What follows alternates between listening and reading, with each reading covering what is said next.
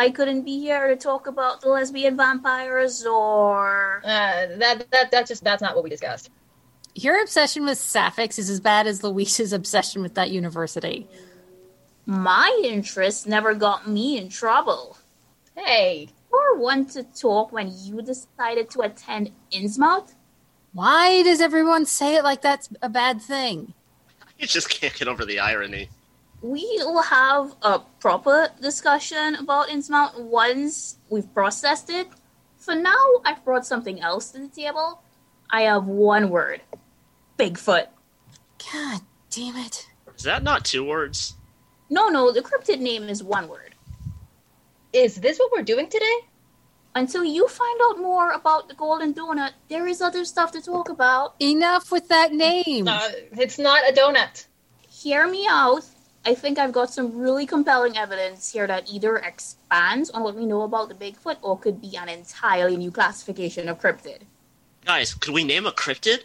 No, Ron, we can't because they're not real. Oh, So, this being a concentration of relatively new sightings in an area not previously known for its Bigfoot population, this area being the Ghost River Triangle. I know that name. Wasn't there a Krampus sighting around there? Oh, the GRT is an absolute hotbed of activity. I have so many theories just on the area. Okay, okay. I can't believe I'm saying this, but can we focus on Bigfoot? Right. So, as we know, Bigfoot, or as it's sometimes known, the Sasquatch, is an ape like creature that's believed to reside all over the greater North American region. While it's usually associated with mountainous and forested areas, it's not unheard of for it being spotted in more arid areas like the Ghost River Triangle. And side note, while I was researching this, I learned the foot really gets around. Like I knew of hot spots like Willow Creek, but I learned there have been sightings from Alaska to Florida. Florida man does see Bigfoot quite often. The swamps are prime hiding ground. Translation Florida man sees another hairy Florida man. Hey, All right, the reason these particular sightings have gotten me excited is because they coincide with another major event in the area. So, some odd 18 months ago or so, the GRT was ravaged by forest fires. So much so, the town of Purgatory had to be evacuated. town is called Purgatory. Do they need to shout louder? How obvious could it be that this means something? Yeah, that some guy in the 1700s didn't have much imagination. Okay, after the evacuation, once the fires were under control, locals were allowed back into the area. And this is where it starts getting weird. The area remained under quarantine and government observation. Shipments going in and out were under government control, and any civilians moving in and out of the area was stopped at checkpoints. Wait, that's suspicious. Please don't tell me I'm losing you too. No, I just mean about the government monitoring. I don't see how Bigfoot ties into any of this, though. Don't you see? This has everything to do with Bigfoot. It was right after these forest fires that the Bigfoot sightings skyrocketed. I have two working theories. The first is Bigfoot was in some sort of extended hibernation and the forest fires forced it awake. It could have been dormant for years prior to this. That's the, I mm, I don't even know where to begin with that. Okay, okay. So, assuming, and this is a big if, okay? Assuming Bigfoot is real and could hibernate, it's likely a mammal, which means warm blooded, which means it burns a lot of calories. The kind of body mass it would need to put on before hibernating for years would be just astronomical. There are animals that hibernate for years at a time, like snails, and a Bigfoot is not necessarily warm blooded. It could have evolved to be cold blooded, like that species of cave goat that went extinct. How do you know this?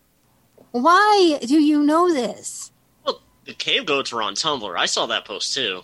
Did you fact check? Of course I do. Angie, what's your second theory? The second one is the forest fires were a cover and the government released Bigfoot in the area.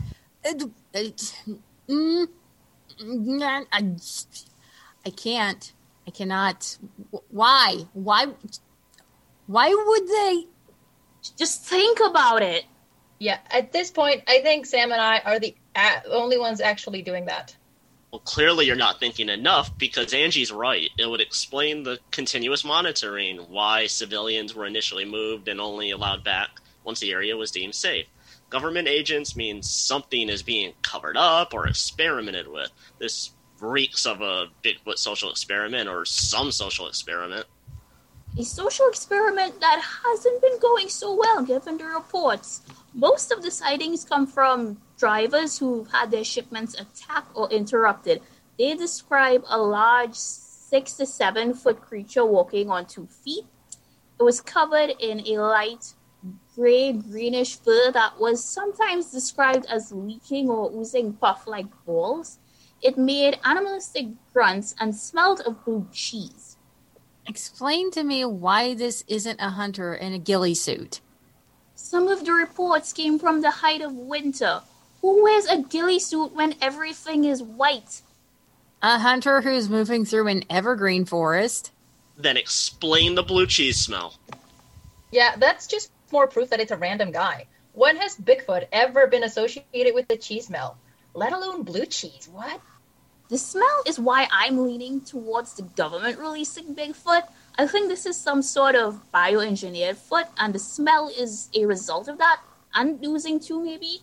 This could be a subspecies or a new creature altogether. There was also one report that may have been the first known sighting of a baby Bigfoot in the area baby Bigfoot or a pygmy species engineered in a government lab. What? Why? Why? Again, why? Why would the government do that? Any number of reasons. Imperialist agendas. The US wanted a military base in full Greenland, and Denmark was like, yo, no problem. Everybody who lives here has to go. Bye. They might even have captured a natural Bigfoot and the variations were they're doing because we all know that no government can capture anything without experimenting on them. Now, I'm not ruling out the blue cheese was just some sort of regional variation for this. There were some sightings that go back a few years prior to the recent spikes. It describes a creature of similar features, but there are some weird disparity in the reports like I found one where the creature seems to be using tools and had a large sharing object, and a couple others where it was seen holding a garden gnome weird. And there was this one guy who swears it was wearing a beanie, but I suspect that's just some sort of discoloration to the fur. So this creature had shears, a garden gnome, and was in clothes. Sounds like a guy going to his garden. A garden in the middle of the woods? Yeah. Have you ever heard of cabins?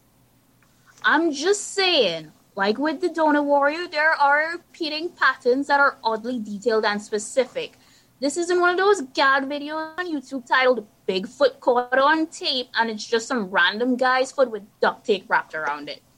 Mm hmm. So tell me, how many of these did you see while researching this, Angie?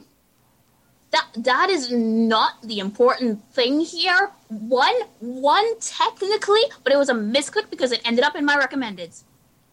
Wait. You're telling me you called this entire session because you went down the YouTube rabbit hole? That I no that is not no. Yeah, I'm out. Wait. Wait. You can't you can't leave. He just left. Yeah. Well, yeah, But- I mean, big- guys, there's not enough evidence here to support any She of this. She left. We couldn't give her the evidence. She's But just gone. blue cheese evidence? Bigfoot. A little bit of evidence and then a bunch of wacky theories. Come on, guys. Blue It's just cheese not. Bigfoot. Blue Oh cheese? Are you kidding me? Guys, I want to support you, but please, you're making it very hard. Cannon Fodder is part of the Fundamentals Network. Cannon Fodder is produced by the Fundamentals. Editing by Corey Schreck. Sound mixing by Corey Schreck. Directed by Corey Schreck. Script by Diana Ramsarin, Alejandro Meneses, Bo Costa, and Corey Schreck. Voice cast Diana Ramsarin, Alejandro Meneses, Bo Costa, and Corey Schreck. Special thanks to Thaddeus Stoklos.